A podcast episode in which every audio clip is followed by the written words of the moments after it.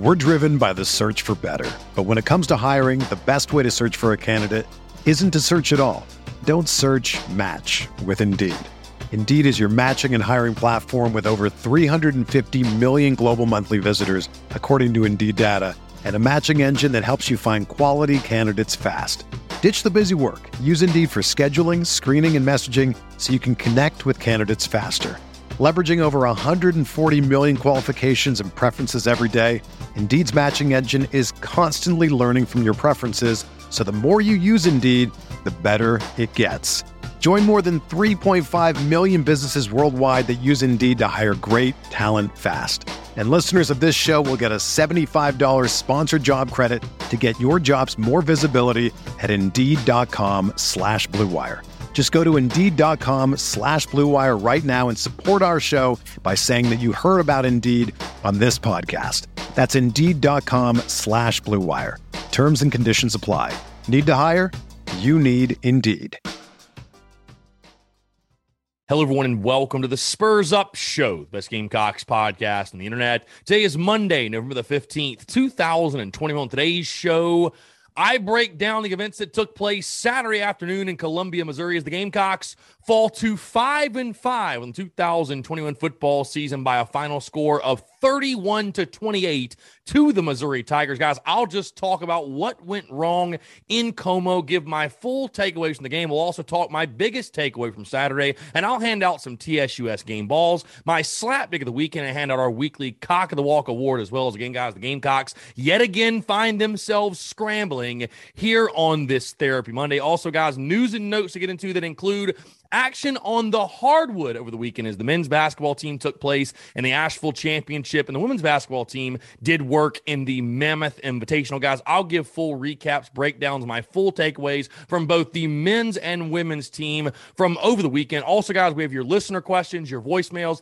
and a fantastic conversation, guys. Another throwback interview with former Gamecocks offensive lineman Na'Shan Goddard as we talked about his illustrious career in Garnet and Black. Guys, we've got a packed show here to Monday. And it's all brought to you by our friends over at Upstate Movers Group. Guys, Upstate Movers Group, superior moving service. They bring care and attention the companies can't offer because they're just too busy maintaining trucks and profiting off of them instead of focusing on service. Guys, service is what separates Upstate Movers Group from the competition. They're not a trucking company, they're a moving services company, and they're also employee owned co op. Their movers are paid twice the industry average, and everyone on the crew is invested in your success. They have dedicated professional crew members, and they also offer black glove service. They offer end to end packing services, custom crating and packaging special items, and cleaning services as well. They're founded by Greenville natives and University of South Carolina alumni guys, so a Gamecock owned small business. They also offer 20 years of project management moving experience, and they can offer logistics and solutions that traditional moving companies simply do not have the skills for. Guys, whether in the upstate or across the state of South Carolina, if you have any moving needs in 2021, be sure to check out our friends over at Upstate Movers Group. You can find them on social media at Upstate Movers Group, of course. Course, if you have any other questions, go to their website, upstatemoversgroup.com. That's upstatemoversgroup.com. Be sure to check them out and tell them Chris from the Spurs Up Show sent you. Let's get it.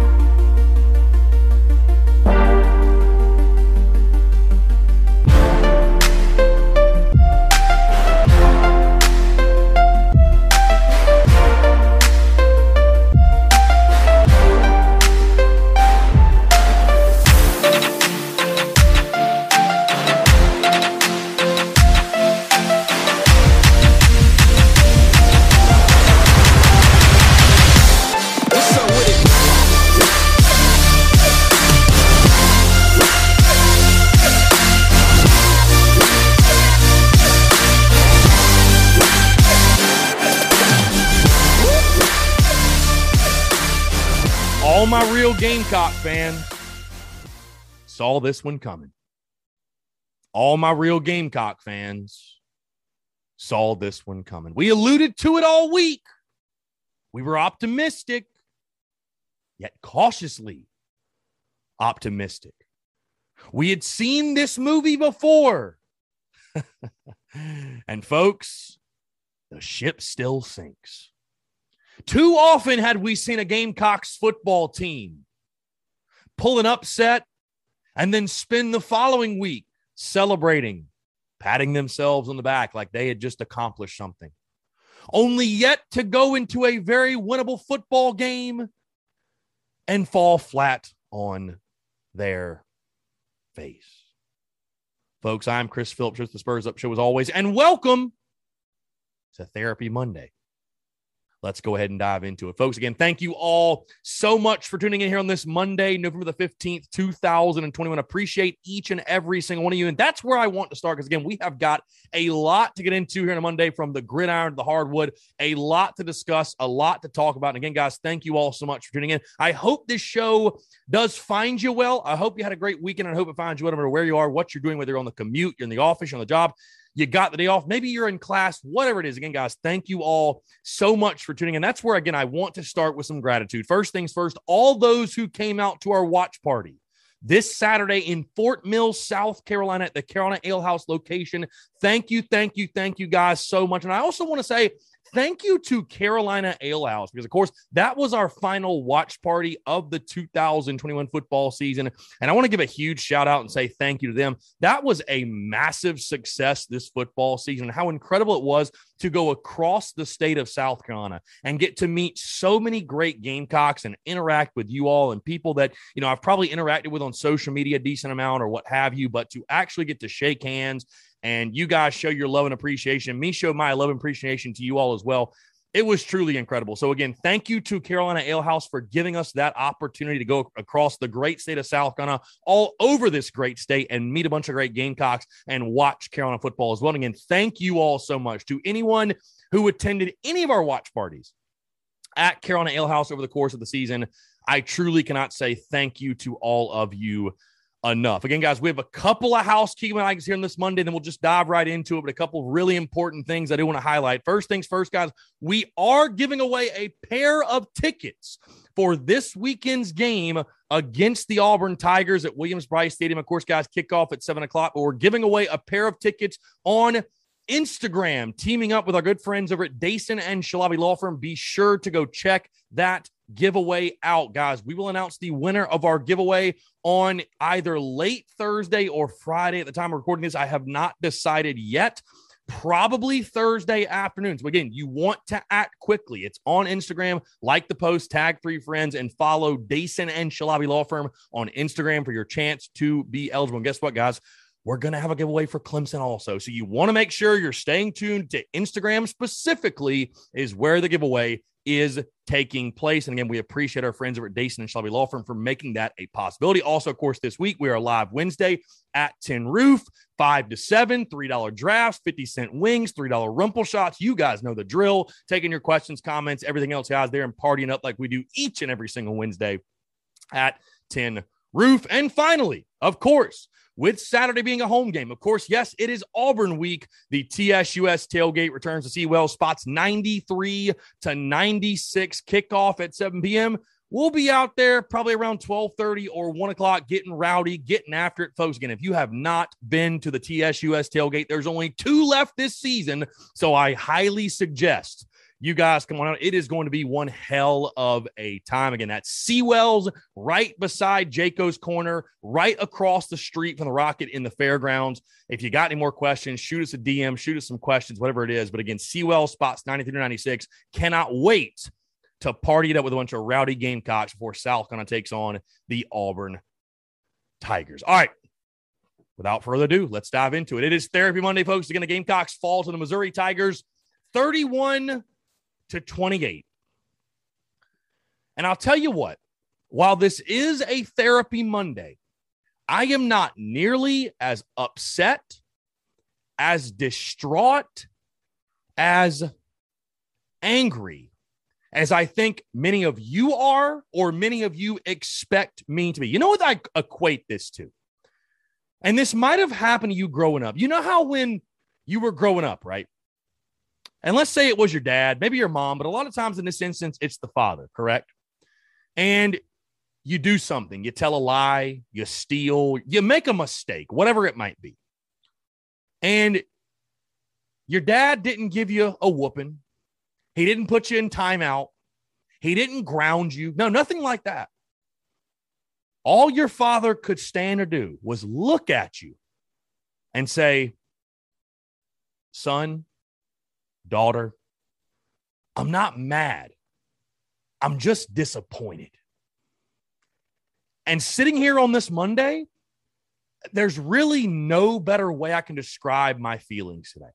Because you can ask anyone who was at the watch party on Saturday afternoon at Carolina Ale House in Fort Mill. And you guys heard me all week, right? I was very optimistic coming into this game against Mizzou, right? The matchups lined up well. You had all of the momentum. We spent all week long with tons of positivity, a Gamecocks program, fan base, football team, coaching staff with a ton of confidence. And I think we all felt good going in this football game. But again, all my real Gamecock fans knew this was a possibility. And that's why I stressed all week I'm optimistic. I'm cautiously optimistic. Stress on the word cautiously. And I told those around me probably 30 minutes before kickoff, we're talking about the game, conversating. I said, Yeah, I'm confident. I feel very good. The matchups line up well for South Carolina. But I know better. I've been a Gamecock fan quite a while. And while I'm optimistic, nothing would surprise me.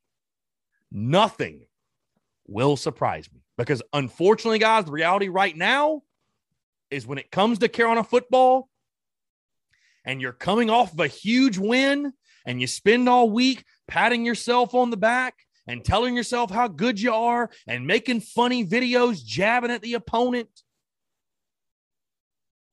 All real Gamecock fans, if you're truly honest with yourself, deep down, you had a feeling this was coming. You had a feeling this was going to happen. What happened on Saturday is not outside the realm of possibility. We we knew that going in this ball game. And the big question was which Gamecocks football team is going to show up? And here's the funny thing, guys. I think it was just the Gamecocks that showed up. We talked all week leading the game. Hey, this is like a, this team's like a like a weekend warrior golfer.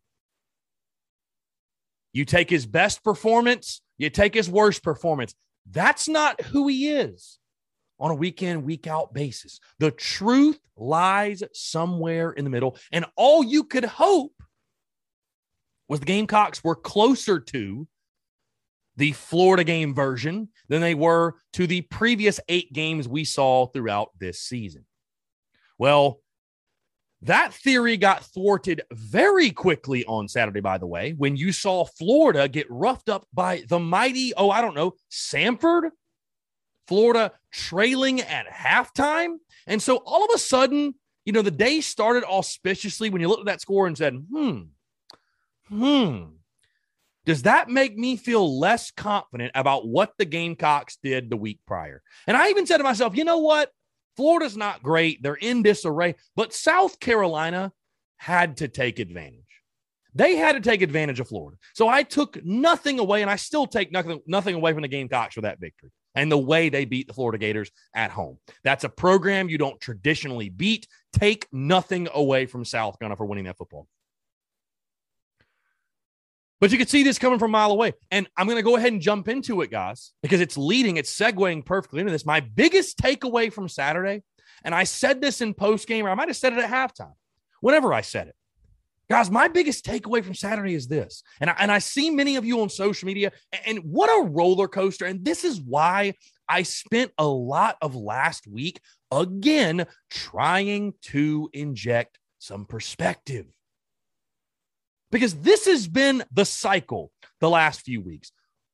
Get clobbered by Texas A&M. Fire everyone, bench everyone, everything is terrible. Hell, just blow up the program, leave the SEC. You are not worthy. So we dealt for that with we dealt for that you know for 2 weeks, right? Dealt with that for 2 weeks. Then we go into the Florida game. Everyone telling me we have no shot to win. We won't win another game. We go into the Florida game. Gamecocks do the unthinkable. Stars align. Perfect night at Willie B.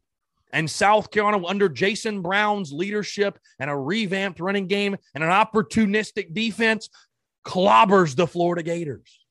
What's the narrative last week? All throughout the week. Extend everyone. Everybody's the greatest coach ever. All these players are great. We're the greatest program of all time. We're not going to lose another game. Then what do you know it? What happens on Saturday? Well, South Carolina goes out and did, does not lay an egg, by the way. Does not lay an egg. Gets beat. Gets beat. Makes bad mistakes. Does a lot of the things they did in the first eight games of the season. A lot of the things they did in those first eight games. And now, what is the narrative here on this Monday? What have you all seen and heard from Gamecock fans? Right back to we won't win another game, fire everyone, these players are terrible, blah, blah, blah, blah, blah. Guys, my biggest takeaway from Saturday is this the Gamecocks are who we thought they were. Bottom line, end of story. You knew this 2021 football season was going to be a roller coaster. You knew this 2021 season was going to be erratic. This team is bipolar. This team is inconsistent. And guys, the reason that I'm not willing and ready to throw in the towel on the rest of the 2021 season, number one, I have perspective. But number two, the same thing that causes many of you to believe we won't win another game is the same thing that causes me to believe we could win the next two. This team is so wildly erratic and inconsistent. You just never know. On any given night, they could show up and get their brains beat in. But on any given night, they could show up and play their play their asses off, play out of their asses, and do something crazy and maybe beat somebody they're not supposed to. But this team is who we thought they were, guys. And that's okay. That's okay. But the Gamecocks are who we thought they were. South Carolina, as I said last week, is not as good as the team that you saw beat down Florida. South Carolina is not a zero turnover per game, a one penalty per game, a Jason Brown playing like a Heisman contender, a 284 rushing yard per game, a limiting an opponent to less than 100 rushing yards per game. The Gamecocks are much, much closer to what you saw in the first eight games of the season than they are to what you saw when they beat down Florida. And that's what showed on Saturday. Now, again, am I upset? Am I frustrated? Am I disappointed? As I mentioned earlier, that's the biggest thing with me. I'm disappointed because you missed out on such a golden opportunity. And the way it happened was so maddening. And it's got to start with the run game. It's got to start with the line of scrimmage, by the way, on both sides. It's got to start with the line of scrimmage on both sides because both sides need to carry some blame this week. Guys, we talked all last week. Missouri came in this game with arguably, not arguably, the second worst in college football defense, giving up 271 yards per game on the ground. 271. And I was, I felt like I was being somewhat conservative in the prediction, saying, hey, rush for 200 plus, you had a good night. Solid. You know, I, you'd like to get back to 284 or eclipse the 271, but just rush for 200 plus. We'll call it a good night.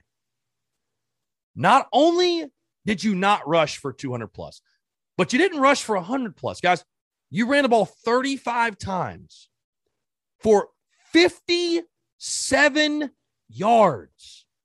Anybody want to do the math real quick? No? I'll do it for you. One 0.6 yards per carry. On the flip side, Missouri ran the football 46 times for 258 yards.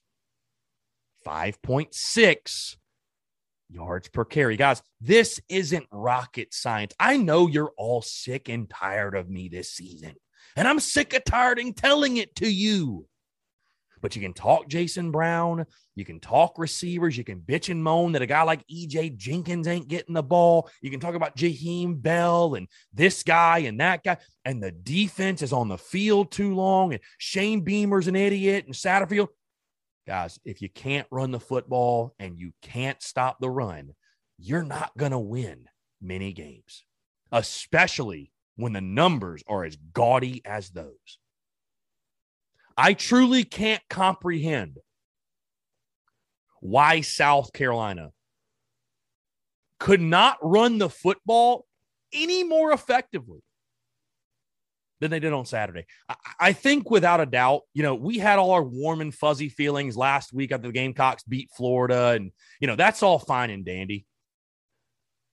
I would be absolutely shocked if Greg Adkins is employed by the University of South Carolina much longer after the season concludes. I'll go ahead and throw that out there right now.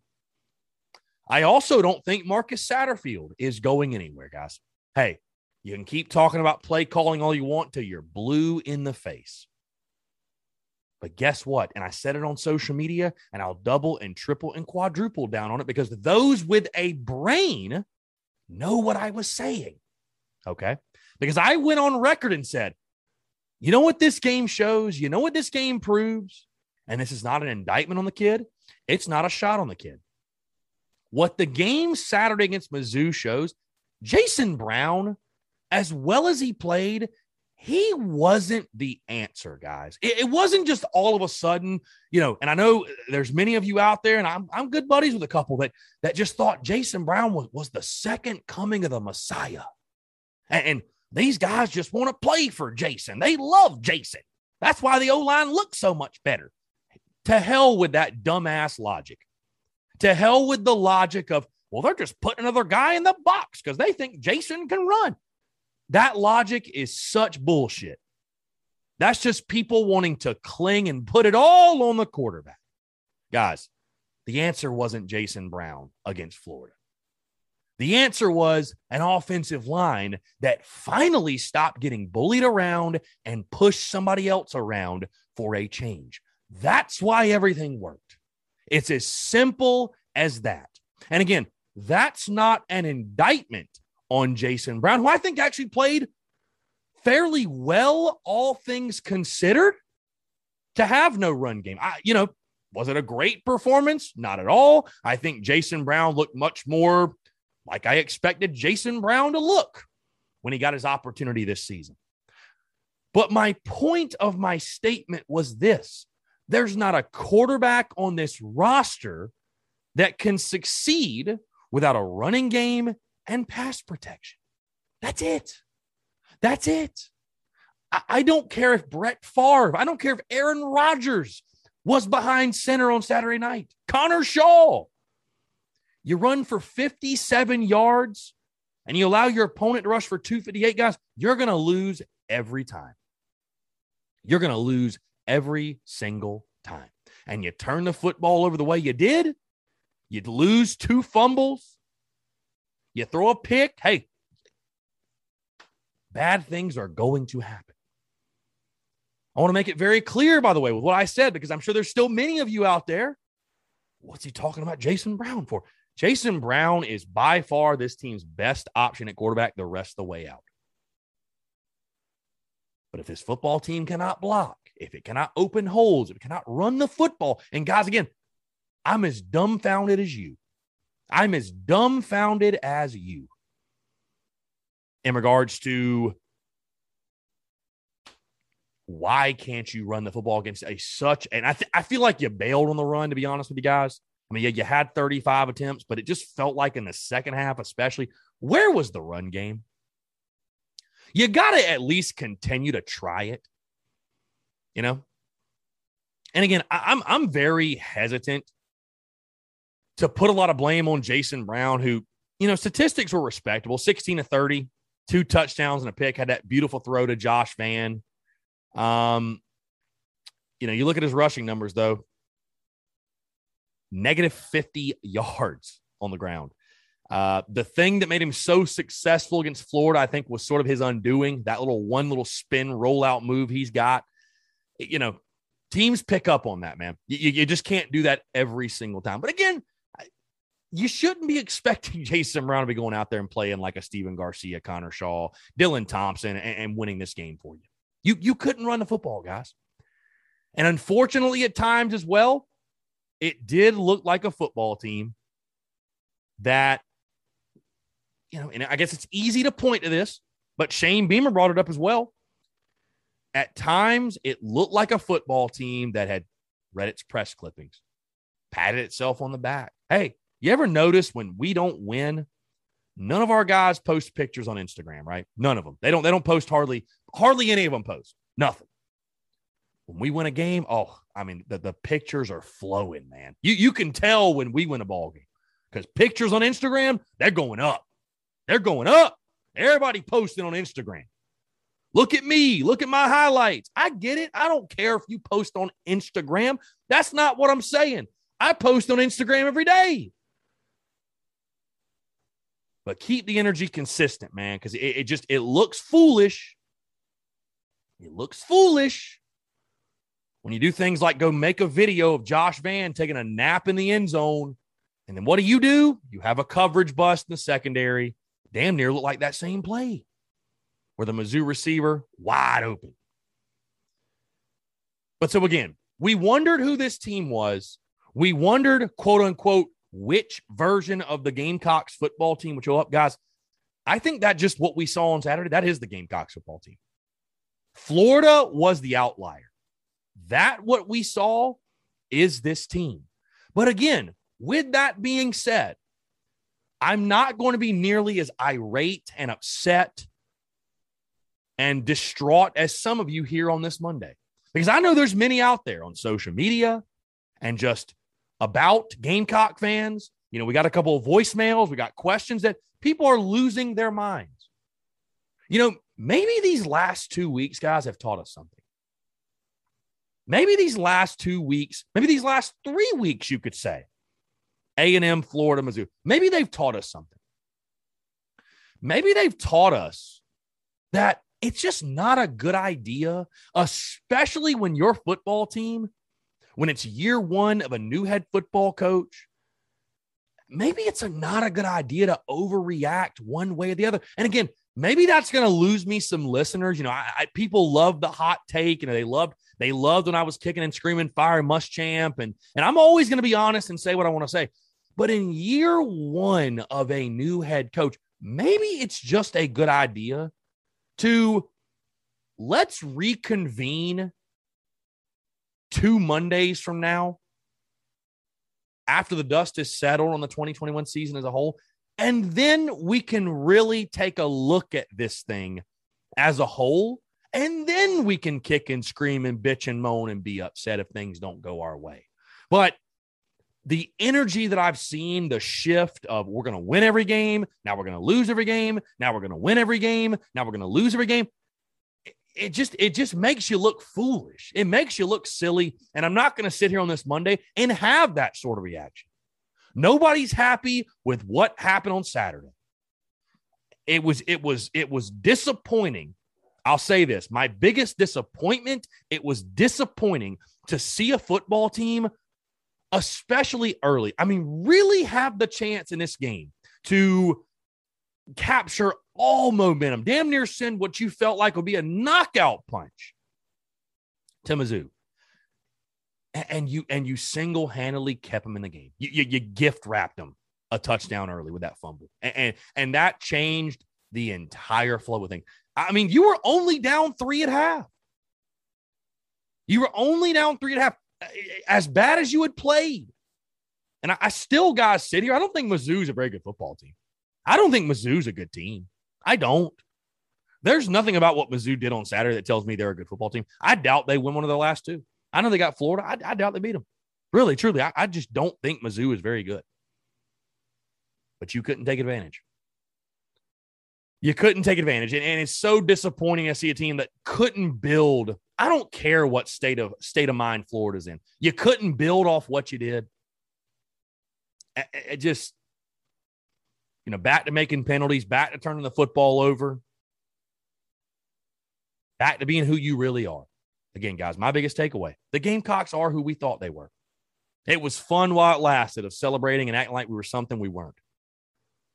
But why, what I had been saying all year long that, hey, this is a ragtag bunch of Gamecocks with a first year coaching staff who are just all trying to figure it out. That's who you are. And that's okay. Hey, this team's bipolar. This team's erratic. This team's inconsistent. So, again, the same things that are making you pessimistic that South Carolina won't win another football game, those are the same things making me optimistic that we might do something crazy and win one of these last two. But the Gamecocks are who we thought they were. Jason Brown is who we thought he is. This offensive line is what we thought it was. And again, let, let, let's let's not, by the way, because I have praised the defense all season long. And I don't want to spend the next 10, 15 minutes just completely ripping a new one in the defense because they've played their tails out, tails off. They've played their hearts out all year. But man, I, I just, for the life of me, I can't understand why we cannot stop the run any better than we do. And this has been a problem for years. And I've got to think it lies at the linebacker position, majority. I think we might be a little undersized on D line. I know people love to love to heap praise on our D line, but guys, we can't stop the run to save our lives. That one game against Florida don't change that fact. We can't stop the run. Why is that? Our secondary still a little bit, you know what? They've they've they've played better than they are this year. And I give them credit for that. I, I truly, truly do. We got some guys in that secondary that have played much better than I think they really are. They've played good football, especially for them. But our secondary is still not elite. Our, our secondary still has holes. Our secondary still has issues. You saw that on Saturday. But stopping the run. I mean, Jimmy Lindsey, he's the D line coach. What's going on? Why can't you stop the run? I mean, we're all talking Greg Adkins all season. That's fine. But damn it, let's give Jimmy Lindsey some blame too. Because Mizzou, when they needed to, when they wanted to, they ran it down your throat. And there wasn't a single adjustment made by the defensive staff. So let's have them share the blame also. Because defense didn't hold up there into the bargain either. And you can talk about, well, Chris, you know, the defense is on the field so long. Was Luke Day not doing his job? These guys should be ready to play, son. It wasn't 100 degrees on Saturday. Give me a break. Give me a break. You know why the defense is on the field so long? You want to know why? Well, when it's third down, you might want to get off the field as well. Can't get off the field on third down, you're not going to have a lot of success. You're not. Seven of 14. They went on third down.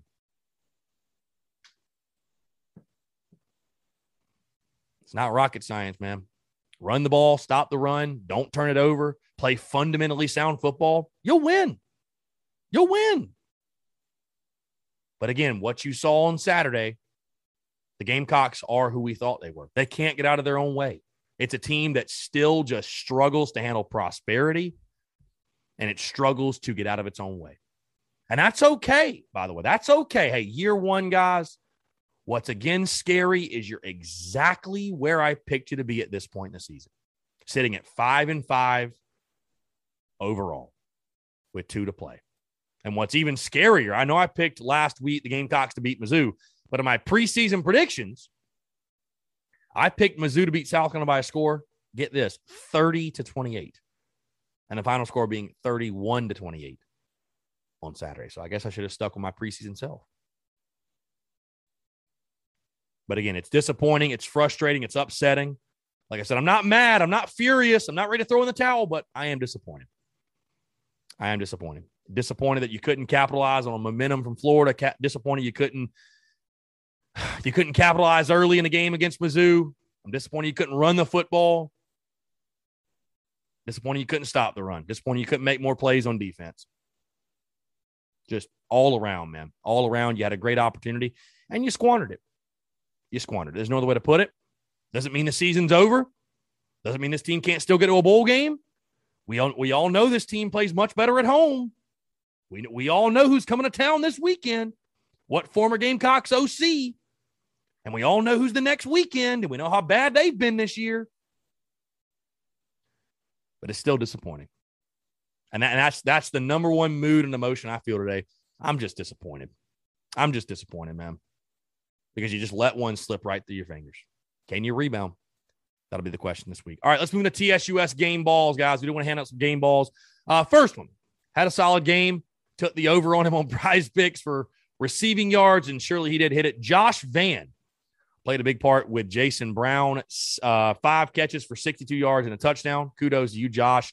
Uh, Cam Smith had a really good game. Led the Gamecocks in tackles, 10 total tackles. Also had a nice interception on the sideline. Uh, I don't know what the quarterback was thinking on that throw, by the way, but uh, Cam Smith there to take advantage of it.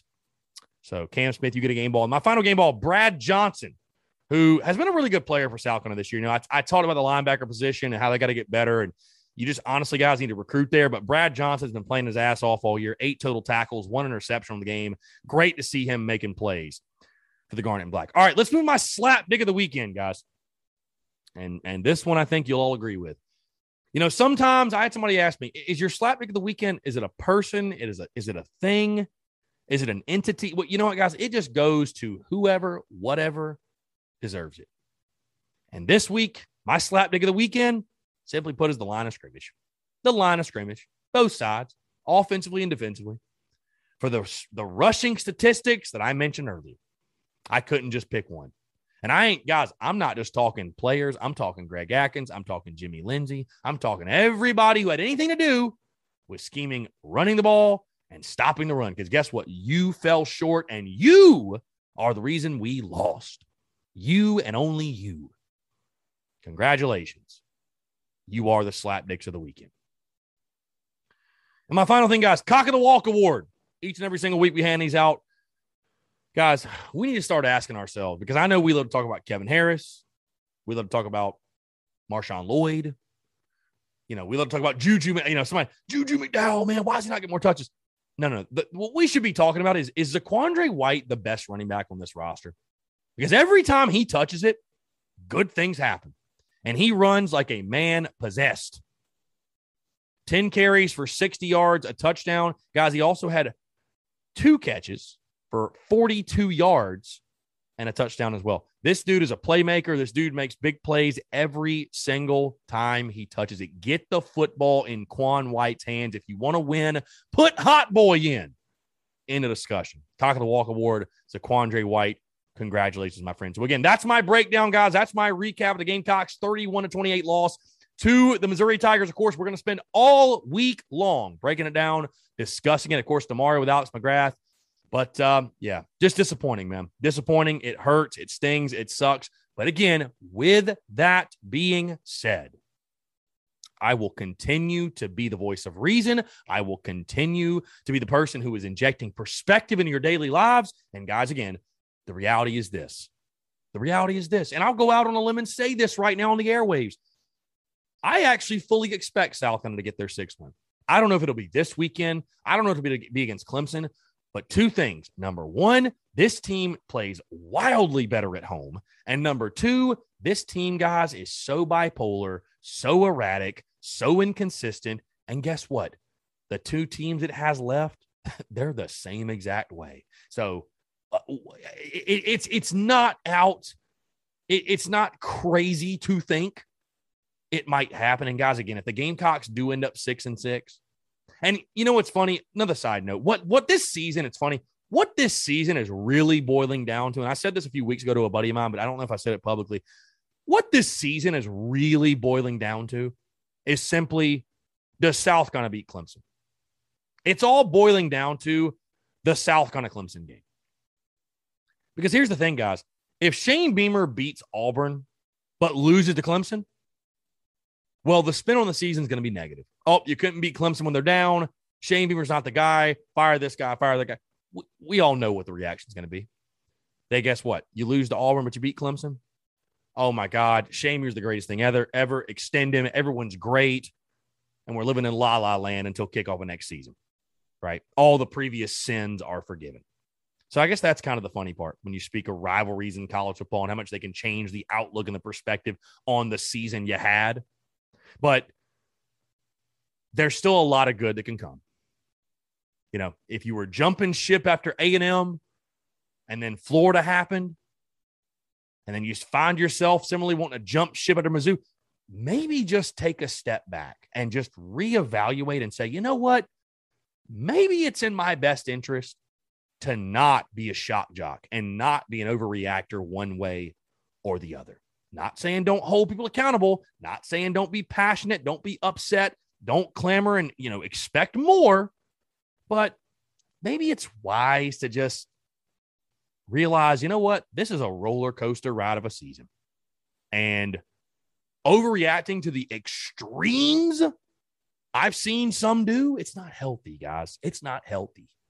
And again, maybe maybe I would have more listeners and more subscribers and and more people would tune in and follow the content if I was trying to just be a shock jock every week. But that's not me. I'm not going to do that. It's year one of Shane Beamer. We knew it was going to be a roller coaster ride. And if you didn't expect that, then I guess you had bad expectations coming in.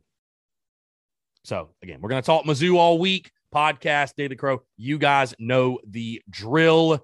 And I look forward to it. I look forward to hearing your thoughts, your questions, your comments, your calls, and everything else. All right, let's move, guys, into our news and notes, talking basketball, and then we'll get into your listener questions and voicemails because there are a ton. And then we have, again, a great conversation with Sean Goddard. Of course, we do not want to end this show without talking about what happened on the hardwood over the weekend. We'll start first with the ladies on Friday night, the Mammoth Invitational. Uh, Gamecocks taking care of business. I will be very brief with this one 72 to 41. South going to do and work. Big game upcoming Wednesday against Clemson at home, which should be no problem for Dawn Staley's squad. They're going to show Clemson they still own the state and it's not even close. But Gamecocks do get a big win. Uh, maybe some questions on the injury front with Raven Johnson, a new freshman, but overall, 72 to 41. I mean, I made a prediction with this game and I think I was off like 15 points the other way. I mean, Dawn Staley and crew just dominating. So, again, congratulations to them moving to 2 0 early in this season. On the men's side in the Asheville Championship, the Gamecocks, a mixed bag for sure a one and one weekend, a very disappointing loss on Friday, falling to Princeton 66 to 62. And then Sunday night, the Gamecocks beat Western Kentucky by double digits. A pretty decent Western Kentucky team, by the way, 75 to 64 in that ball game. You know what's crazy, guys? When I talk Gamecocks basketball, I actually think of this basketball team very similarly to how I think of this football team in the sense of bit of a roller coaster ride, bunch of new pieces, going to be up and down, going to be rocky, especially early. The problem is, is that Shane Beamer is a first year coach and Frank Martin is a 10th year. Either way, I digress. Um, you know, very disappointing loss on Friday. Very disappointing. We've just we've grown so accustomed to these bad losses early. You know, I, I, I who knows how good Princeton will be? Maybe they'll be a really good team. I don't know, but just so painful to watch. I mean, a basketball team that it's it's crazy how many guys can get to this level of college basketball and just not be able to shoot worth a damn. Um, Erik Stevenson's my favorite player, guys. He truly is at this point. He's my new favorite player. Guy is the definition of shooter shoot. You know, I made this joke with a buddy of mine on Friday night, but I, I bet you our guys are hell at the bar and they're hell in the DMs on Instagram when talking with the ladies because I tell you what, shooters shoot, and those guys they shoot. They shoot and they shoot and they shoot and they shoot and they don't give a damn if they're missing. They continue to shoot. So I, I give them credit. I'll give them kudos. No confidence was lost. Erik Stevenson, he can miss his next 100 shots in a row and he will pull that 101st shot like it. He ain't missed a single shot in his entire life. I mean, Kobe Bryant S type shooting. Just wish he'd make a few. Um, the shooting did get better, however, on Sunday. You know, defense I thought played much better. And you know, you're seeing some guys, I will say, you're seeing some guys step up. You know, when Jermaine Couisnard plays well, this team normally wins, but new guys like James Reese, Devin Carter, I think Josh Gray's done some nice things. You're seeing some pieces come together. And again, I told you guys after the USC upstate game, that's going to be the big thing, big thing. Just finding that consistent starting five, finding these consistent playmakers for you. And again, the problems with South Carolina basketball right now, it, it feels very simple. You just got to shoot better. I mean, you got to shoot better more consistently. That's it. I mean, the reason you beat West Western Kentucky, you finally made some threes. You beat them outside the arc. And what do you know? you won the ball game. So you got to continue to stay hot out there. This will be a really big week, by the way, for Frank Martin squad because they take on the UAB Blazers. And UAB, guys, is a good basketball team, by the way. I don't know if you guys know much about UAB. Good team, a tournament caliber team. So we're going to learn a lot. We're going to learn a lot on Thursday, Thursday night at CLA, by the way. If you can make it, be sure to come on out. We could really use a rowdy crowd. But, uh, you know, th- that, that's going to be one of those early season matchups, I think, in the non conference guys that if you can win that, all of a sudden you're like, hmm, you know, you can look good maybe doing it. It's like, okay, you know, I know for me personally, it's like, okay, like maybe this team could be a little bit better. Maybe these pieces can gel a little faster than than we initially thought. You lose that one at home, and it just, I, I don't know, guys. I mean, listen, I, I I've built my brand and my business off being totally transparent. I know that's what you guys appreciate it, it's very hard to get excited for Gamecocks basketball right now. I, I'm intrigued about it because there are storylines to follow. I'm intrigued to watch new players. I'm intrigued because of what's at stake for Frank Martin. But the product as a whole, it, it's, I got to be honest, it's just hard to really, you know, I, I wish I got as excited to watch Gamecocks basketball as I did or as I do to watch Gamecocks football and guys, even Gamecocks baseball.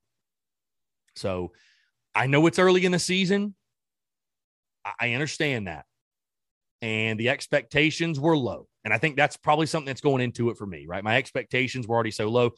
If you can beat a UAB, if you can beat a UAB, get some momentum. You got a couple of winnable games after that. Keyshawn Bryant will be back soon. You know, you can beat UAB on Thursday all of a sudden it's like, okay, all right, maybe we got something here. So it's a big week for Gamecocks basketball coming back home, figuring some things out, continue to kind of figure out this team, you know, work on their shooting woes. If you can get that dub on Thursday, could be a really big early season non-conference victory for Frank Martin and this squad. All right, guys, let's dive into your listener questions and voicemails. We have a ton of them. So without further ado, let's go ahead and get right into it.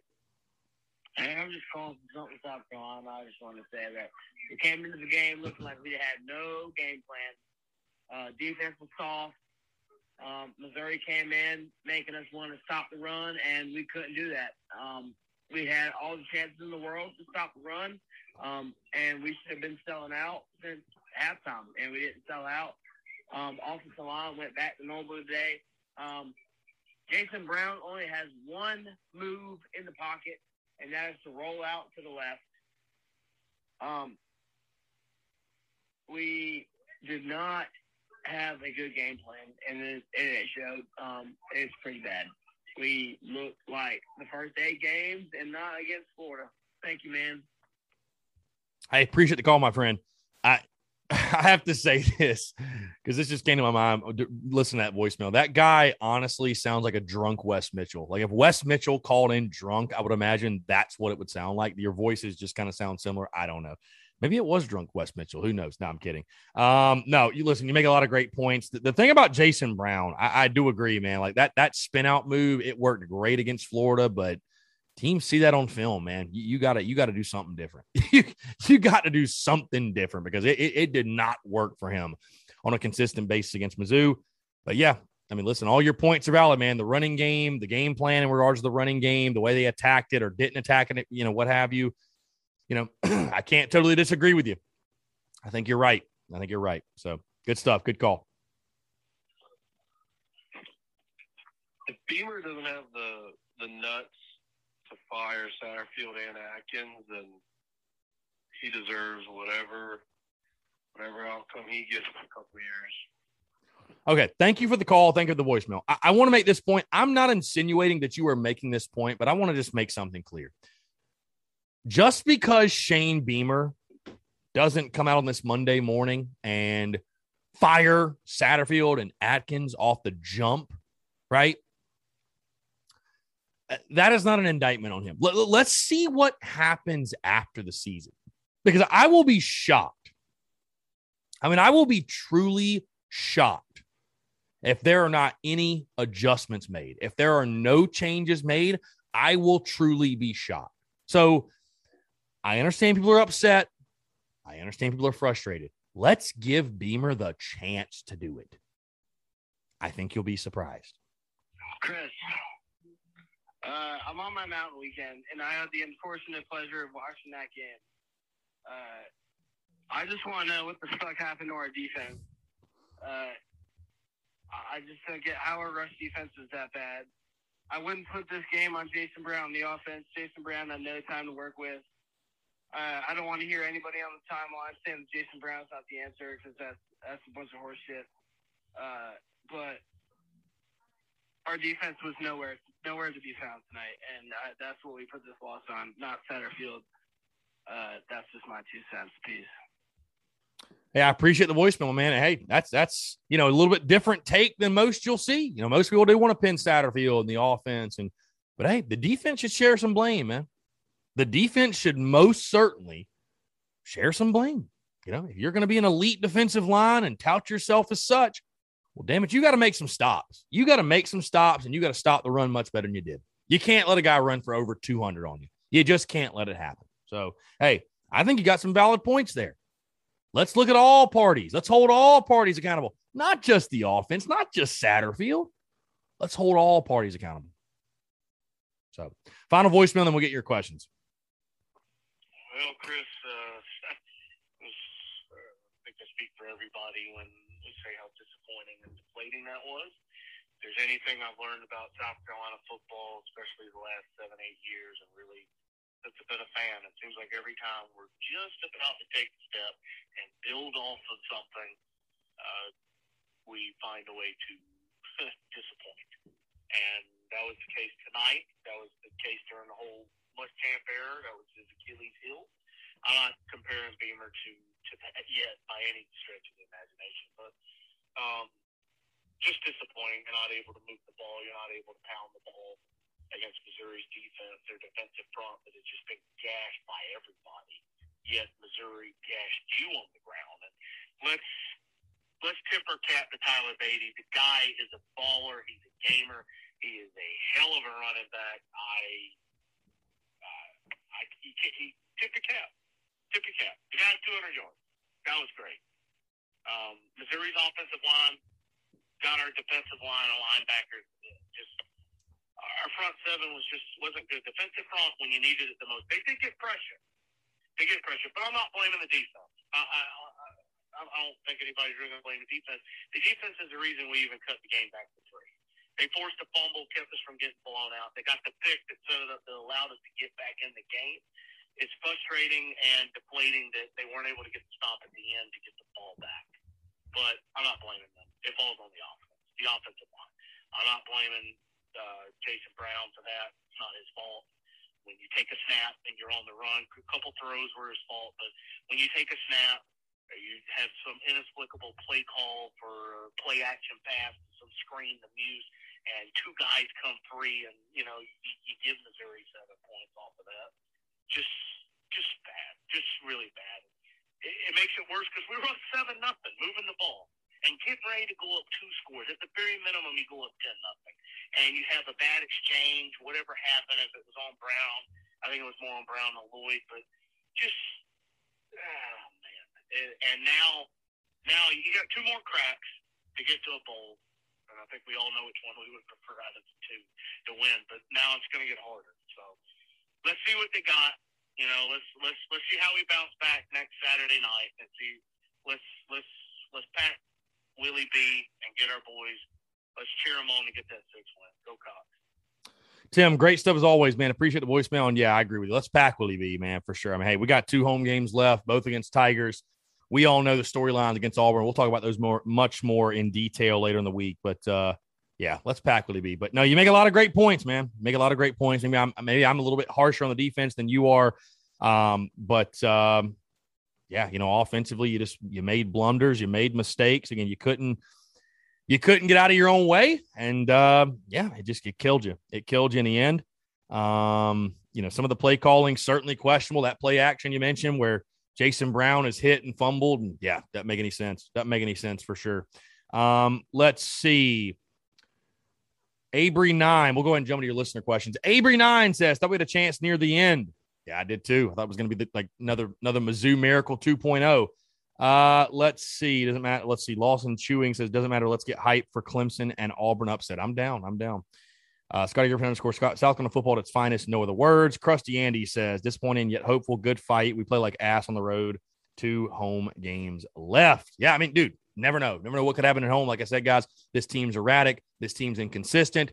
Who knows what might happen? Um, let's see. Fillmore Libby says, if I had to choose one, I'd rather beat the Clemson variety of Tigers. Bring it. Hey, I hear you. I think Tim just pointed that out. We all would. Uh, let's see. CH Bachelor underscore says, back on the fire, sat train. I hear you. I hear you.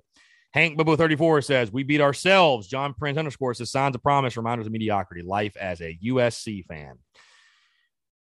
Captain underscore way, the win hangover is real in Soda City. Eli Taylor 2020 says, Does he know how to pull guards or tackles? Because when he, he doesn't, we don't have success. I don't know. You have to ask Sat that question.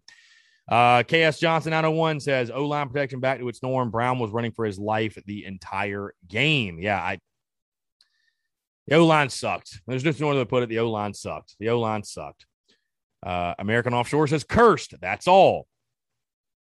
He also says, How do you break up with someone who continues to let you down year after year? I don't know, man. Uh, I think we're just de- destined to do this forever. Jim Todd IV says that there's one good thing out of this, it's hopefully Satterfield's fired. 129th out of 130th run defense. I mean, the run the run numbers are baffling, man. I give it to you. The run numbers are baffling. Um, Chris Dotwell need to give Vann his roses in a dumpster fire of a season with three different quarterbacks. He still balls out. Indeed, yeah. Josh Vann's been incredible. Josh Vann's been incredible. Uh, Austin Jr. scored 45. I get it. Players aren't above criticism, but I think it's time for Sat to go along with Adkins. I hear you, man. Um, let's see. Trey Former two says, at least we aren't Texas. Could be worse, man. They had a rough weekend, didn't they? Uh, so we're gonna say the the LK Mister says he has three questions to close it out here. Number one, he says JB can't cut it in the SEC. Also says ready for JJ to start playing like the first round pick he's supposed to be. And Mister also says fire Greg Adkins hey man, I feel your frustration across the board, man. I feel your frustration across the board. We're all there with you on this therapy Monday. All right, guys, don't go anywhere. We do have a great conversation, great interview, something to cheer you up maybe here on this Monday. Great throwback convo with former Gamecocks offensive lineman Na'Shan Goddard. Na'Shan also currently the offensive line coach at South Carolina State. If you think I didn't do that for a reason on purpose, you are mistaken. Hashtag let's bring the Sean Goddard home for the offensive line coach position. Why not? I'm vouching for him right now. But again, great conversation, great interview, throwback interview all the way from 2019, guys. Again, one I know you're sure to enjoy. So again, folks, thank you all so much for tuning in. Appreciate the continued love and support. Hope you have a great rest of your Monday and enjoy this conversation with former Gamecocks offensive lineman Na'Shan Goddard. All right, joining us today on the Spurs Up Show is a man that played for Gamecocks football from 2001 to 2005. He was named freshman All SEC and freshman All American in 2002, preseason All SEC in 2005. He's also a Super Bowl champion with the Giants in 2008 and the Saints in 2010, and currently serves as the offensive line coach at South Carolina State. I'm very pleased to be joined today by former Gamecocks offensive lineman Na'Shan Goddard. Na'Shan, appreciate you taking the time, man. It's a pleasure to have you on. Man, thank you so much. Thank you for having me, man. Thank you for being patient with me in my, my busy schedule right now, preparing for USF this weekend. No, no doubt, no doubt. We were talking just off air. I know you're in the meat of football season, but I want to go back to the beginning for you. Obviously, your South Carolina career. Yeah. Uh, talk about your recruitment a little bit because you're a guy. I noticed you're from Dayton, Ohio. Decided to come down south yes, and play ball for Lou Holtz. Just kind of talk about the recruitment, yeah. what went into that, and what eventually went into the decision for you to become a Gamecock. Man, absolutely, man. To make a long, long story short, I was committed to Ohio State coming out of high school, right? That's right when John Cooper got fired for Jim Tressel, you know what I mean? And mm-hmm. when Jim Tressel came in, he wasn't taking anybody who hadn't passed their SAT or SAT, ACT score just yet. So I was just so happened I was one of those guys. He made a phone call to me, told me I might want to open up my recruiting. At that time, it was late in the recruiting process. Lou Holtz was there doing a Coach Holtz was there doing a motivational speech at NCR in Dayton, Ohio. And my head coach in high school was just so happened to be there, and he kind of pitched them to me, and he knew about me. And Coach Dave the DeGuglielmo, Coach Goose, came and saw me out, and Coach Fitch, and those guys saw who I was, and I came down on a visit actually for spring game. Man, spring game was amazing. Like in April, in Ohio, it's still like 50 degrees, you know what I mean? and I came down here, it was like 80 degrees and palm trees. So it was a no brainer for me after I saw them, you know, in the spring game. And they happened to beat Ohio State in that Outback Bowl 2000, 2001. And then I got here. That was my recruiting man. Then I got here. Then we beat them again in the Outback Bowl 2001, 2002 season. Mm. So, I mean, it was that in a nutshell, it was that fast. I passed my test score on the last one, like the May 29th and I was a uh, I was a qualifier immediately, and uh, it was probably the best decision of my life, man. So I'm not complaining. I'm just glad they had enough scholarships left for us. no doubt. So we we talked about just a second ago your former head coach Lou Holtz. You obviously are someone yep. pretty rare. You play you play for one Hall of Fame head coach, much less two, the way you did. Absolutely. Um, talk talk about your first uh, first interactions with Coach Holtz. Man, it was it was surreal, man, because you know Lou Holtz is a legend in the Midwest. Uh, at that time, he was a legend in the Midwest. Now he's a legend, you know, everywhere. He's a celebrity, all that good stuff. So being in those meetings with him every day, getting those million dollar speeches on a daily basis, it was just unbelievable, man. It's crazy because to this day, we still recite a lot of his speeches and poems and nuggets that he gave us from day to day. And it was just unbelievable to have that real life celebrity football legend coaching you and talking to you on a day to day basis. So um, it was, like I said, it was surreal. It, I was kind of in awe, and his presence was just amazing. Like when he walked into the room, how he commanded the room and everybody be quiet, shut up, straighten up, sitting up, adults, kids, everybody. So it was kind of neat, man. It's like, you know, looking at the president walk into a room. So I, it was just a great, great atmosphere for me, great person to be around to kind of model my coaching career over. So I, I, won't ask you to do one, obviously, but uh, which of your teammates would you say had the best Lou Holtz impersonation? Because I know there's a lot of people out there who oh, do pretty God. good ones.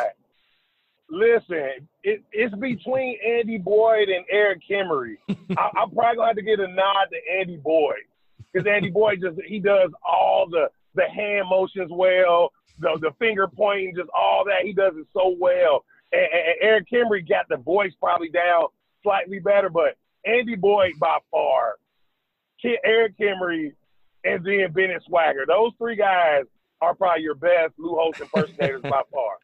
Oh man, yeah, we, I, we've uh, been fortunate enough to have Andy on the show twice now, and I can oh, confirm yeah, his right, right. his uh, his impersonation is pretty spot on and pretty hilarious. Man, listen, no he doubt. He remembers those stories like we're still like still 18 all over again. And like I said, the way he holds his hands and Coach Lou, Coach Holtz mannerisms, Andy has it down packed, man. So anytime we're together, like some sort of Gamecock reunion or or we're back for homecoming, and you hear Andy, I mean, everybody's being quiet, laughing at Andy the whole time. So it's a pretty good deal there, man. No doubt. So, uh, like I said, you got to South Carolina in 2001, yeah. freshman All American in 2002. Um, you mentioned playing Ohio State. Obviously, Gamecocks got their second straight Outback Bowl victory over Ohio State, which again you were committed there yeah. was your hometown school. Just talk about kind of what that meant for you because was it mixed emotions? Was it kind of you know a chip on your Not shoulder against those guys? What was uh, what was kind of the thought process? It wasn't any mixed emotions. At that point, I hated those guys. So it was pretty much a chip on my shoulder. And I think I hugged Ryan so, so for about 10 minutes after the game because Ryan Brewer, as y'all remember, he had an amazing, he had amazing two Outback Bowls, but he had an amazing game that game, scored one of the, uh, the game winning touchdowns or the game clinching touchdowns, so to speak. Mm. And I, I was just so happy, man. Like, I have several rings, and, and that Outback Bowl ring is one of the rings I don't even bother. Like, I want that to stay beautifully gold and diamonds. I want it to stay awesome. So, I mean, it was a great feeling, man. A lot of those guys on that team were my friends, still are my friends, and it was kind of great to be able to kind of, you know what I'm saying, just have that little that that, that little nugget over them that hey, yeah, we we beat y'all, but you know, it's kind of bittersweet because that next year they won the national championship. Yeah, crazy. But uh, it was good to always have that bragging rights over them. So anytime I'm home, I tell them like, hey, I'm I'm one and zero oh against Ohio State. You know. for sure. Absolutely. So, so I, I, was just thinking back. It's funny because, of course, we're talking. It's Bama week for South Carolina. And I honestly yep. forgot yep. this. You were not only on one team that beat Bama, but you were on two teams because that 2001 team. Right. Yeah, that was the there first you go, ever. Rodney Trafford in the back of the end Yeah, zone, yeah, first ever win for yeah. South Carolina over Alabama. Obviously, with Rod Trafford catching the game-winning pass from Phil yep. Petty, but. Uh, just kind of talk about your memories from that one because again, you know, your first year yeah. at South Carolina, you're playing a team you know, Alabama obviously then wasn't what they are now, but still a historic yeah, program yeah. with a lot of tradition. And I mean, just talk about your exactly. memories from that game because that, that, was a crazy well, back and forth affair. Well, listen, that game was amazing because that just so happened to be my first game dressing out at home. Like I was a freshman, and you know they were trying to decide if you was on a red shirt or not, and that was back when you could play X amount of snaps before you decided to red shirt. So mm-hmm. anyway, that was my first game dressing out. Bama was ranked top 20 that year, and like you said, their tradition precedes itself. They're still a, a really dope team or whatever. So the back and forth, back and forth, just really seeing the the legend of Phil Petty growing, and, and Rod Trafford, one of those dudes who didn't get the credit he deserved, but was a hard nosed guy, blue collar guy who just worked his tail off every day, catching a big time touchdown in the end zone. And so back then, it was a. We were a group. The tackles and tight ends were a group, a position group with the coach Googe.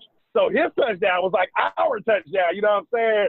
So it was just awesome seeing him catch that ball, score in the end zone. And all I remember, that was probably one of the last times we uh we uh tore the goalpost down. Mm-hmm. And, and you're like five points, and people was like cutting up the goalposts, putting it in the bars, putting it in Sharky's. It was like amazing for that to be like one of my first collegiate games, and that ending like that, and and, and rushing the field and, and pulling down the goalpost. So that that was like, yo, welcome to college football moment for me, and it was just amazing, man. And I was just looking forward to college football from from that point on, man. Yeah, I was. It's funny. I was actually telling Rod Trafford that I, I, forget which bar it is, but I was in a bar in Five Points, and there's still a piece yeah. of the the uh, goalpost. It's like man. signed. Yeah, yeah, it's signed and uh, that is Sharky's, man. Upstairs, it was up there, and that was like our spot because we always looked up there and saw that piece of the goalpost, and and you, I mean, you go back to that day, man. The nostalgia yeah. all over again, and and you go back to those memories, and you remember that night, which obviously was a great night. You know, I'll tell you about it later on. But but you know that was a great night right there. No doubt. So your your career, Na'Shan, you like I said earlier, you earned freshman All American honors, freshman yep. All SEC in 2002, and you're a guy I noticed. I mean, you played center, guard, tackle. You were you were all over the offensive line. Um, I guess I'll ask yeah. you first, what clicked for you in that 2002 season that led you to have such a good year to pick up those honors? Man, what clicked for me is I had a lot of good veteran help, a lot of good veteran support because I was a freshman starting with a group of seniors. So my right guard is Cedric Williams, who still to this day is one of the most amazing guys ever been around. He was my right guard. He used to coach at Georgia State, and, and I think he's helping out with the Philadelphia Eagles right now. My left guard was Shane Hall. Shane Hall was a tough son of a gun who ended up going to the Seattle Seahawks, playing a little ball as an unrestricted free agent. And if you remember, my left tackle, probably the be- one of the best left, uh, probably one of the best offensive linemen in South Carolina history is Travelle Wharton. Mm-hmm. So between those three guys, man, I was in good, good hands, man. And uh, they made sure they helped me out on the field, instilled that confidence in me, let me know I could do it. Um, they helping me make my mic declarations, mic calls. All I was focused on was sending back a good snap because we were in shotgun pretty much every every play or whatever. Mm-hmm. So I mean, those guys helped me tremendously.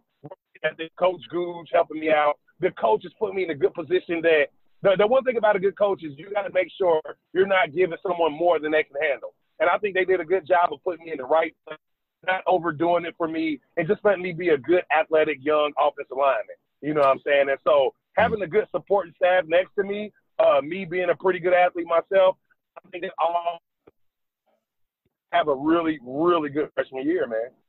No doubt. I, I want to ask you some kind of a funny question. How often do you see people talking about offensive line play that really just have no clue what they're because I feel like offensive line play is one of those things where you can you really can't break it down in its entirety unless you played the yeah. position and know the ins and out of it. I mean, is it kind of funny because like you know even I'll talk offensive line, but I know for a, like that's just one of those things that it's if you haven't played the position or if you're not a coach and don't know like like I said the yeah. ins and outs of it, like you there's it's so there's so much that goes into it. Like it's so complex. Man, man, you're absolutely right. And like you said, sometimes I mean I'm a really good humble person. So when I hear it, I just kind of smile in my head and don't say anything. But you're absolutely right. It's kind of it's not annoying, but it's kind of weird that people just don't see that that's not the offensive line fault or that's not his job or something like that. Like one of the guys that really killed me, and I know I'm gonna get killed for saying this, but Chris Collinsworth, he kills me because of the things he say. And I'm like, dude, that's not right. Like, just stick to quarterbacks and wide receivers. but whenever you see somebody like Shaun O'Hara or, or Jeff Saturday talking about offensive line play, or even Damien Woody is on TV now. Those guys really know the ins and outs of offensive line play, and you're really getting educated while you're listening to them commentate. You know what I'm saying? So when you hear guys not talk about, it, you just kind of shake your head and be like, dude, just leave us alone. Because you don't care about us until we get offside penalty or, or a holding penalty. That's the only time anybody yeah. care about us, right? The unsung so, I mean, heroes. You're absolutely yeah. right. Unsung yeah. heroes. It's so funny because I guess my wife's been with me so long. She knows when it's our fault and when it's not our fault, and I just get so happy with her. Like, yeah, baby, that was that was the running back with the tight end giving up that sack. That wasn't us. We slid to the right place. So you're absolutely right, man. I just kind of shake my head and and I just laugh with the, laugh with and cry at the same time. So. No doubt. So I'm I'm curious, Na'Shan, when you were in college, obviously, you know, you were fortunate enough to get an NFL career, get a couple Super Bowl rings. Who was the guy yeah. that you tried to model your game after that was in the NFL when you were in college, or maybe even still to this day? Was well, who was that guy for you that you uh, kind of looked up to or wanted to model your game after? Man, well, you know what? I was very blessed and fortunate to have him on my team and in the NFL while I was in college. So Travelle Wharton was my guy. Like, like he was my friend in real life, but in my mind, he was like my best friend. You feel me? So, like, I modeled my my my, my playing career off of him and my off the field off of him. Because Travelle, great guy, never got in trouble, did things the right way, Christian guy, married, children, the whole nine. Made it to the NFL, played 11, 12 years, and did everything the right way. Unbelievable Gamecock.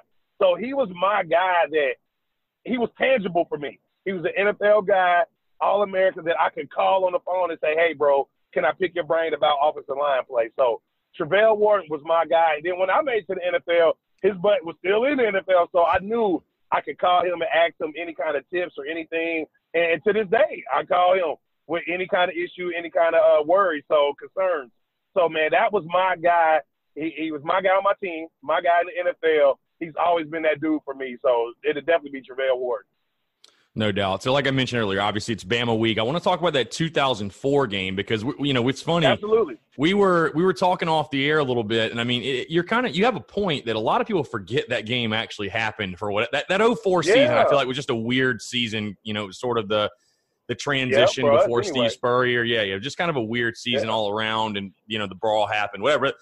That that Bama game, you you guys go into Tuscaloosa you know, lay the smackdown on Alabama, which again, Alabama then and now and now is two different things, obviously. But uh, no, you guys right. lay the smackdown twenty to three final. Obviously, we posted some highlights and actually posted an article on our website about that game uh, specifically. I know that the offensive line played really well. There was a quarterback switch in that game. Syvelle Newton kind of went off in that game. Talk about just kind of your memories from that Alabama game, and I guess how satisfying it was to see their fans dipping out with about 12 minutes left in the fourth quarter. Man, first of all, big shout out to you guys because I literally just looked at your IG post with the video clip of uh, a Syvelle scoring like a 13 yard touchdown or something like that. And that play right there represents what that game was about. If you go back and look at that play, look at that play, he was untouched. Like we did such a good job as the offensive line and tight ends blocking that game, kind of in that 12 personnel, 11 personnel deal, and we're blocking our tails off. And so that year was actually a pretty good year for Gamecocks we just got into that stupid brawl and couldn't go to a bowl game. But we were bowl eligible going on a good year or whatever. But man, that game was unbelievable because we that was my first time at Bryant Denny Stadium or whatever, and it was just as beautiful as it is now. It was actually in construction to look the way it looks now. But um, I mean, we kicked their butt, man, like just straight up physical. That we did to them what Alabama usually do to other teams, right? Like we were we were in double tight, tight end formation, just running the ball up and down the field. And like you said, I don't think they prepared for the greatness of Syvelle Newton. Like Syvelle came in there, and like you said, he got off. We made the uh, Matt, Matt, Thomas, uh, Troy Williamson was our wide receivers. They made the right catches at the right time. Um, I think we had a big special teams play that game, and uh, everything was just clicking for us. Special teams, offense, defense. Obviously, the defense had to play well if they only had three points. But like you said, the one thing that always resonated with me was seeing that crowd leave around fourth quarter after that last touchdown.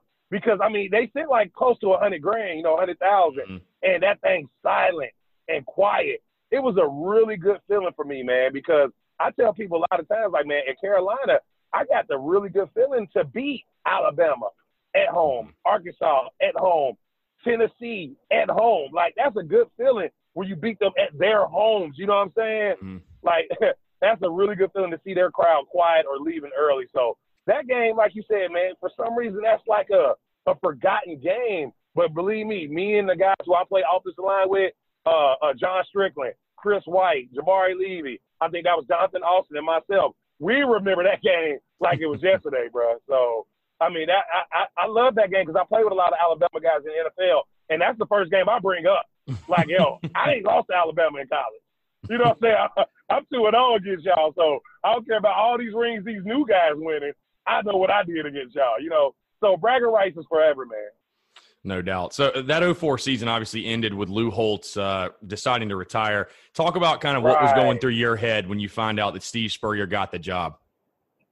Well, well, that wasn't the issue. I was a little sad because Lou Holtz was leaving. Because mm-hmm. You gotta remember, man, anybody who come into your household, your living room, tell your parents on the program, that day they become family. When you commit to the school, that that staff, everybody become family. So it's almost like seeing a family member leave. You know what I mean? Mm-hmm. Kind of a bittersweet deal. So you know, kind of sad. But I was more sad as the way we sent him out on his last college game, like the brawl, the fight, the black eye, you know, on his record, stuff like mm-hmm. that that's what I was more d- disappointed about, so to speak. But I had a great time. Love everything he taught me, uh, love everything he did for me, and is still doing for me and my coaching career and my family. Um, but like I said in an interview, man, when we got Steve Spurrier, it was a good thing. It was like going from J Lo to Halle Berry. Like it's not like we're going to get a bad person. We're going to get probably, arguably at the time, the best coach who's ever coached at the SEC level at that time. You know, before Nick Saban shattered all these records. So uh, Spurrier was that dude. He was that guy coming from the Redskins, passing offense, something we hadn't had at that time.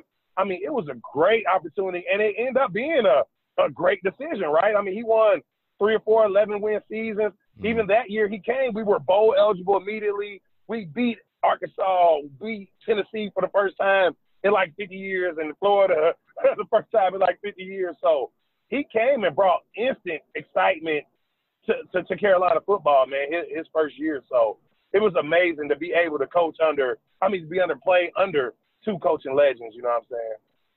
For sure. Yeah. And I was actually reading an interview you did, and you were talking about that 2005 season, obviously Spurrier's first year. And again, it's it's crazy when you think about your career. You got to play for two Hall of Fame coaches. But that 05 season, obviously, there was a ton of hype, right. ton of optimism because of the Spurrier effect. And you guys were able to beat Florida, win at Tennessee, beat Arkansas. Um, some huge wins, some firsts for the program. I mean, just, just talk about kind of that 05 season in general. I mean, just, uh, you know, because I, I, think he came in, the cupboard was not bare. I mean, there was talent on that football team, no doubt, as, as was evident right. in 2005. But uh, just talk about that 2005 season. You know, obviously your final year at Carolina, how special that was for you to, again, you know, be able to accomplish so many firsts in your last year. Man, very, very special. I think we were like the unsung heroes of the Spurrier era because I mean we got it going, man. We had a first round draft pick in Johnathan Joseph. Cole Simpson should have been a first round draft pick. I think he ended up going like third round or something. But Cole had probably the most amazing season for a defensive uh, player in the SEC probably since David Pollack. But um, it was a special season, man. Like you said, for us to beat Tennessee and Florida for the first time, that that's always gonna be dear to my heart because I can remember the winding ticks of those moments and Josh Brown kicking the game-winning field goal against Tennessee, and we really kind of beat Florida kind of handedly, mm-hmm. and uh, beating Arkansas, you know, holding them off because they had an amazing team. You know, that's when they had Darren McFadden, Felix Jones, Peyton Hillis, and Matt Jones, the quarterback. So they had a four or five first rounders on that team that we kicked their butts, but it was an amazing season. I think the one thing I can always say about Spurs, he instilled that confidence in us. Because I think Lou Holtz and those that, that kind of staff was kind of like, hey, let's hang in there to the fourth quarter and see what happens. But when Spurrier came, it was like, yo, we're going to kick their butt, and I got the plays to show you how to do it. You guys, just, you offensive linemen, just hold them off for a little bit, block it like punt, and I'm gonna get it in the end zone. So that was kind of like our running joke there. Like, hey man, let's give let's give Spurrier and Blake Mitchell some time, and we're gonna kick some butt, and that's what we try to do every game. You know what I'm saying? So that year was it's still amazing to me. I still love that year. That's one of my favorite years, probably besides my freshman year beating Ohio State. That's probably the the next best year to me because I mean, I, I tell people all the time like we won seven games. We should have won eight because we were up on Missouri mm. in, the, mm. in, the, in the Independence Bowl like twenty-one to zero, and, and, before Brad Smith woke up. But that was also the year Syvelle got hurt. He tore yeah. Achilles, scoring a freaking touchdown. That lets you know how good that dude was. He's scoring a touchdown and tore his Achilles. But um, if we had a, been able to keep him the whole season, man, who knows where, where that season would have went to, man. Because I think we only lost to Clemson by like seven points. It was a Yeah, no, one touchdown scoring game. game. I think. Yeah. Yeah. close game, and and I'm telling you, the playmaking ability of Syvelle Newton having that dynamic in the backfield or quarterback or wide receiver, wherever the heck he would have played, we we would have more points to score an offense. But love that season. Wish you could have went ended a little bit better, but I'm telling you, that's the season that helps recruit Marcus Lattimores and, and Jadeveon Clowney's of the future and, and Gilmore because you see those games and you remember, hey, I could be the guy that laid this brick on this university and this history and this foundation. No doubt. So I want to talk about that 05 Florida game. Obviously, that was the first win for South Carolina over Florida Yeah. in forever. And obviously, Spurrier's first Yeah. game against his old team. I remember a quote he had after that game. I think it was after that specific game that said, he, I I didn't look over at the other sideline very much. You know, like, how, how was that Right. week for him? I mean, could you, I mean, I'm sure you guys knew how big of a deal it was, but could you tell, was there anything different about Spurrier that week that, you know, kind of let you guys know this isn't just another game for him? Man, you know what? I don't know if I saw any difference in him. I think we wanted to win that game for him. You know what I mean? Like he's such an even keel guy. I don't think he shows much emotion, and y'all see that in all the press clippings. But I think we wanted it for him. Like we wanted them to know that hey, he's not going to a second class program. He's going to lift this program to the to the roof. You know what I'm saying? So I think we were really trying to win it for him. I think it was more focused that week on our part, and he saw that, and he was like, "Oh, these dudes are ready to go." You know what I mean? Mm. And it's kind of that sense of security from a coach, like, "Hey, my guys are ready to go to battle. They're clicking at practice. There's no lollygagging. There's no no bull crapping around. They're completing passes. The offensive line is finishing five yards after every play. Uh, the defense is getting after it after the ball. So I think he saw that we were locked in that week. Therefore, he was locked in as well. And if you look at that game, our defense did some amazing things. And on offense, we were clicking on the plays that you ordinarily don't click on. Like I remember a play where Sidney Rice is running a route. He's running a post route. The quarterback throws the ball behind him. He turns in like mid stride and still catches the ball. And I think the whole world was like, "Who the heck is number four? And I think that's kind of that kind of started the greatness of Sidney Rice right there. And then he had another play where he caught like a ten yard hitch, and he breaks the tackle and runs like another forty, and he gets knocked out on like the three yard line. So you can see that the players almost wanted it more than Spurrier. Mhm. And it was to the point where after we were up by so much, we was like, oh snap, we're gonna kick these this team butt. Like we're better than these dudes. And um, like I just remember that game because I was locked in, man. Like I wanted to beat them dudes. It was my last go around. Every year it seemed like Florida just kicked our tails, and that was our our opportunity, and, we seized the moment, man. No doubt. What What was your favorite? Uh, obviously, you were part of that Spurrier offense. What was your favorite, like Spurrierism or thing he would say to you guys or you specifically? Because I mean, I, I've definitely heard heard different stories about how ruthless Spurrier could be, you know, in the film room or at so practice or whatever. Dog. Hey man, listen, he was just so sarcastic. So you know, in the meeting room after the game, we watched film together. Spurs got the uh, the remote control. He's talking to us, so I will never forget this. And he's my best friend, so I can say this. Jabari Levey at the time was supposed to go like second round in the draft. He was like a top offensive tackle, right? And he got beat by somebody. Tennessee guy. Tennessee guy beat him around the corner and beat him and got a sack in the end zone, whatever, whatever. And he turned around and looked at Jabari like, hell, aren't you supposed to go second round? Hell, if you're supposed to go second round, this guy got to go first round the way he's kicking your ass.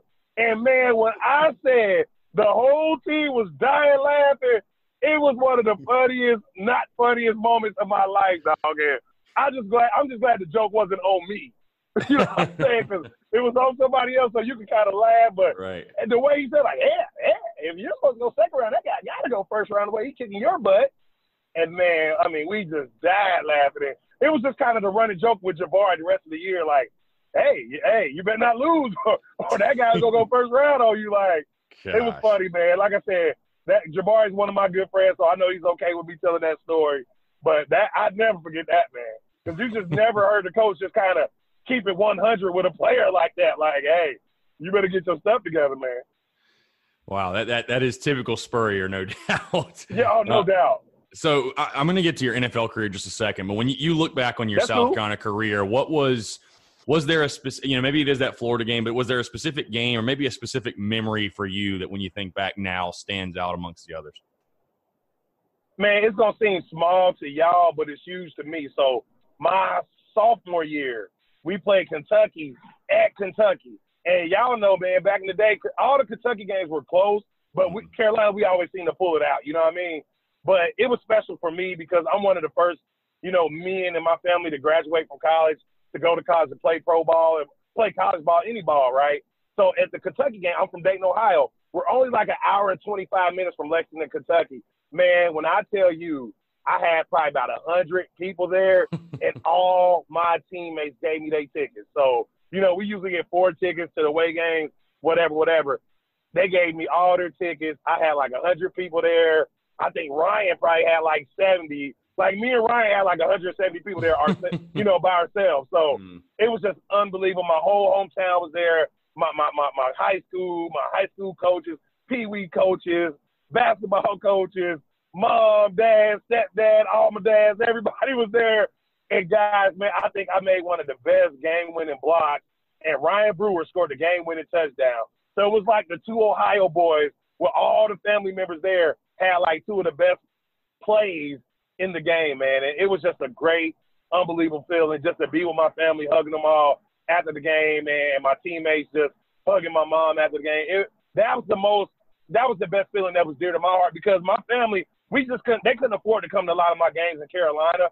So the Kentucky and Tennessee game were the only games that I used to get my get to see my family away, and mm-hmm. um and so it was just really dear to my heart, uh, kind of an emotional moment for myself, just just having that win, playing very well in front of my hometown home crowd at Kentucky, and, and even though Kentucky isn't, the team that you want to be all the time, at that moment it was big for me. So that Kentucky game, of course, the Florida beating Florida, uh, beating Florida, beating Tennessee at Tennessee, beating Arkansas, Arkansas, beating Alabama, and Alabama in that order is probably my favorite five games.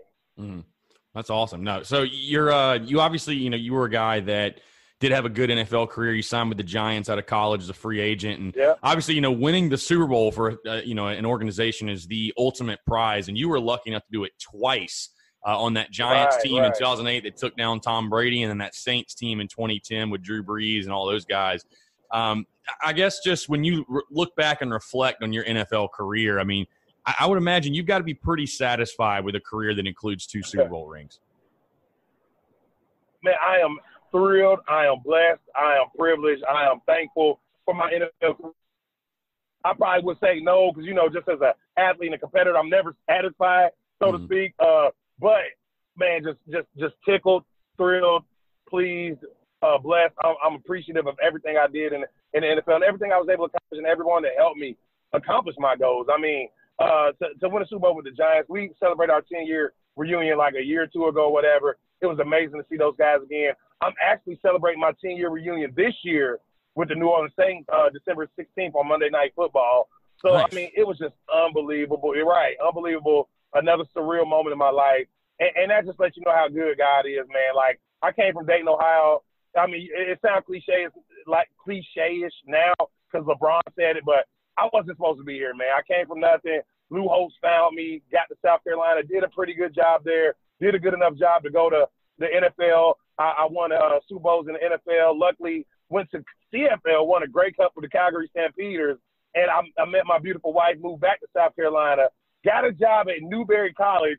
My first year at Newberry College, we win our conference championship at Newberry. and so now I'm here trying to bring the magic to South Carolina State. And, and, and, and God has been too good to me, man. I can't complain at all. And I just want to spread the love. And, and that's why I'm coaching, man. I, I didn't want to be a teacher, so to speak, but I wanted to be a coach so I can still spread the love and, and, and coach young men and help young men be great, great young men, uh, great men one day. So um, NFL was amazing, man. Great experience. Loved every moment of it. And when you talk about playing for two coaching legends in college, heck, I probably played for another two or three in the NFL. Mm. One day, Sean Payton to be in the Hall of Fame, mm. uh, Mike Holmgren to be in the Hall of Fame, and um, and, and those guys will probably be in the Hall of Fame. And just to be able to get that experience, that coaching experience under those guys, it's all uh, it's all coming up and showing now as I'm a coach in the collegiate level now. So it's unbelievable, man. Um, having two rings, I, I, just love them. Uh, they're like trophies now, man. I don't even wear them no more. They're kind of in my trophy case. I let my son take one to um, show and tell one day, and, and, it was pretty dope, man. So I, I let my kids wear them.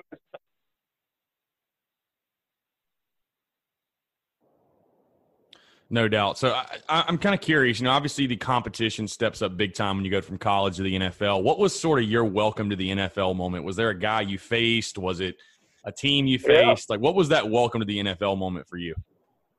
Man, it's crazy because playing in the, in, the, in the SEC, it prepared me for the NFL. A lot of those guys I played against in the SEC, I played against them in the NFL. Uh, I think my welcome to the, the NFL moment was just practice, man. Like I was I was on the scout team, obviously. I'm on the second team. So I'm blocking Michael Strahan every day. like it's ridiculous. Like this dude is not only all pro, all this, he's a freaking Hall of Famer in the making, right? So I'm going against him every day, and it's like crazy. So his backup is Umenyiora. He's a pro bowler, all this, all that. His backup is Justin Tuck. I'm like, dude, I'm not getting a break here. like everybody I'm going against is, is, is freaking amazing. And I'm going, I'm like, it's like I'm going 100% every rep against the best of the best of the best D linemen at the time in the NFL. So every day was like, buckle up your chin strap, dude. Because in college, you can always count on going against a, a walk on or somebody who's not as good or, you right. know, a, a bench warmer or something. But in the pros, ain't no walk ons, ain't no sorry guys. it's all it's all all Americans and first rounders and Hall of Famers all over the place. So it, that was my like welcome to NFL moment. Like, hey, you're not getting a break. They're going to come after your tail every play. Buckle up and get ready. So that's how it was for me at the New York Giants, man. No doubt. So I do want to talk about your coaching career because, like you said, you actually coached at Newberry. Yeah. You're at South Carolina State now as the offensive line coach. Just, uh, I mean, just kind of really just talk about how that's going for you. I mean, obviously, getting into coaching, it's great to see former Gamecocks that are with different teams that you know, are doing something like that. But just kind of talk about right now. You're at South Carolina State. Obviously, we're in the middle of the season. How are things going? And uh, uh, it, would you say would you want to be a head coach someday? I guess I'll say. Right. Well, let me give a big shout out to my boy Bennett Swagger. As soon as I retired from Canada, uh, opening came up in Newberry. Cedric Williams had just left for Georgia State, and Bennett Swagger helped me get into this profession, and I really appreciate him, and I appreciate that nugget there. And so, you know, we did a good job in Newberry to the point where we got promoted and we got the job at South Carolina State. So South Carolina State, we had a rough year last year. We went five and six, but we had 16 returning starters coming back from that team, and now they're showing up. Now they're older. Now they're more experienced. So this year, right now, man, we're starting off pretty darn good. We upset at number eight Wofford in our first game, and in our second game, we played uh, Lane College. Uh, we handled them pretty well. So now we're walking into South Florida. South Florida has two of our old coaches, Charlie Strong he was our defensive coordinator when I was in South Carolina, and our strength coach, uh, uh, Pat Moore. So it's going pretty well right now. Uh, never thought I would be a coach, but like I said, I always like to help young men, and I figured this would be a way that I can help guide young men to Christ and, and to prosperity. You know what I mean? Just in their walk with life. All right. So it's been pretty good. Uh, I think the, the the flip side of this is being a coach is watching all the film. You know what I mean?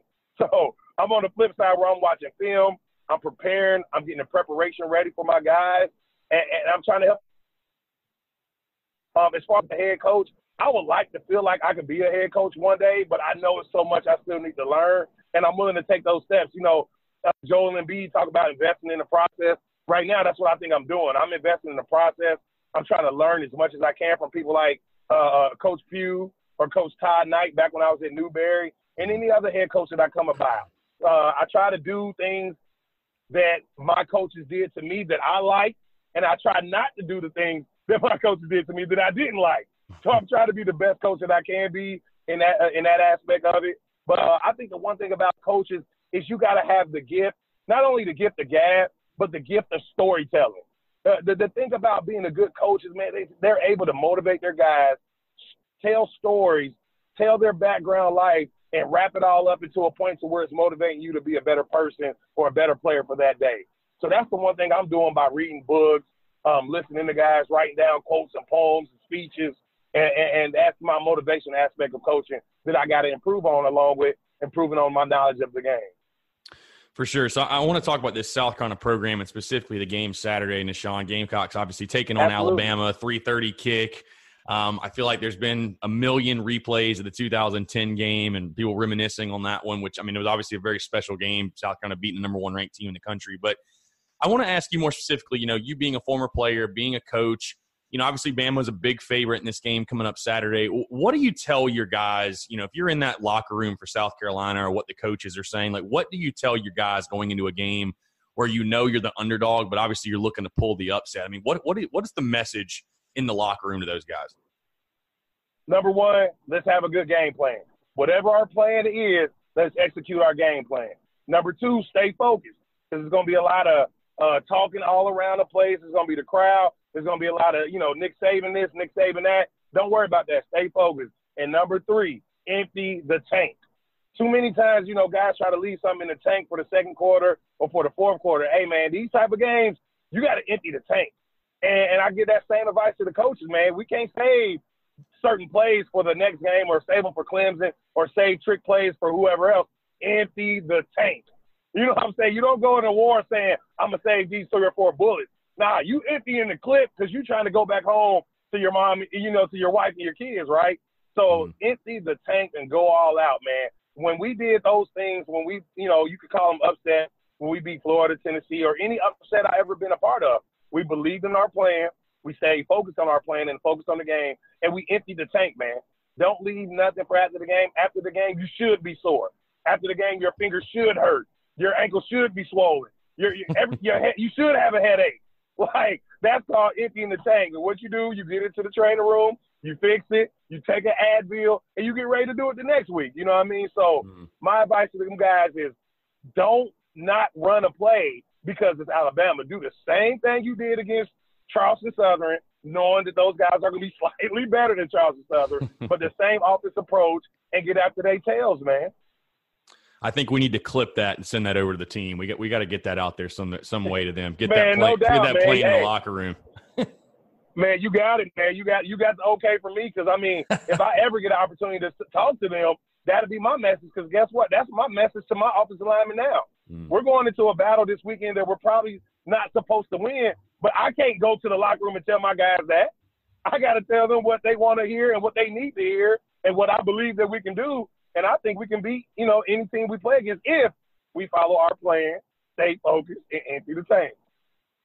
No doubt. Well, I know we're all looking forward to it. Obviously, going to be a heck. Either way, it's going to be pandemonium at Williams-Brice Stadium, like you said. Uh, I think it was Syvelle actually put up on his story. You know, they they put that they wear the same pads we do, same helmets. So let's let's just yeah. you know ball, let let the ball decide. So we're all looking forward to it. And Sean, appreciate you taking the time, man. It's a pleasure to have you on. Would uh would love to have you back on, talk some ball, and uh, talk Gamecocks, obviously. But best best of luck to you this season as well. Obviously with South Carolina State, um, we'll definitely be keeping an eye on how you guys are doing this year in that offensive line as well. Man, thank you so much, man. I really appreciate you, and thank you for your patience getting me on the line. I'd like to say a big shout out to South Carolina. Good luck this, and definitely shout out to my team, South Carolina State Bulldogs. Appreciate it, man. You guys have a good, good, good show, good year, good everything.